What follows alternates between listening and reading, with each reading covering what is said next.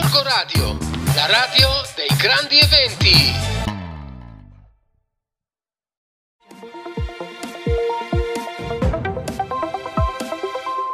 Buongiorno amici di Gorgo Radio, sono Tommaso Garella della Gazzetta della Martesana e anche questa settimana eccoci all'appuntamento con le notizie più importanti che trovate sul giornale in edicola da sabato 7 novembre. Da venerdì siamo in zona rossa e ci resteremo per almeno due settimane.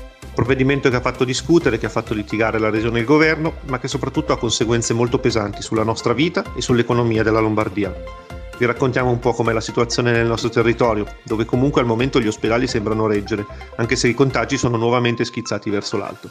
La pressione più grande sembra essere soprattutto sui medici di base, ai quali ATS ha raccomandato di sconsigliare i tamponi a coloro che sono strettamente a contatto con dei positivi.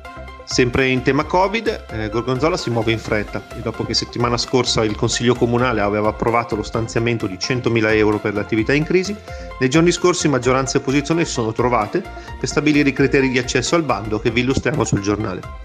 Trovate poi anche un approfondimento sul dono degli alpini, che da sempre sono in prima linea quando c'è da fare del bene, ai VOS, che hanno ricevuto in regalo due defibrillatori. E poi parliamo della logistica nelle, nell'area ex Nokia di Cassina de Pecchi, del progetto della scuola media di Pessano con Bornago e di tantissime altre notizie dal nostro territorio. Vi ricordo che potete sempre seguirci anche sul nostro sito internet primalamartesana.it per rimanere sempre aggiornati in tempo reale su quello che succede in Martesana. Ci vediamo in edicola, ciao!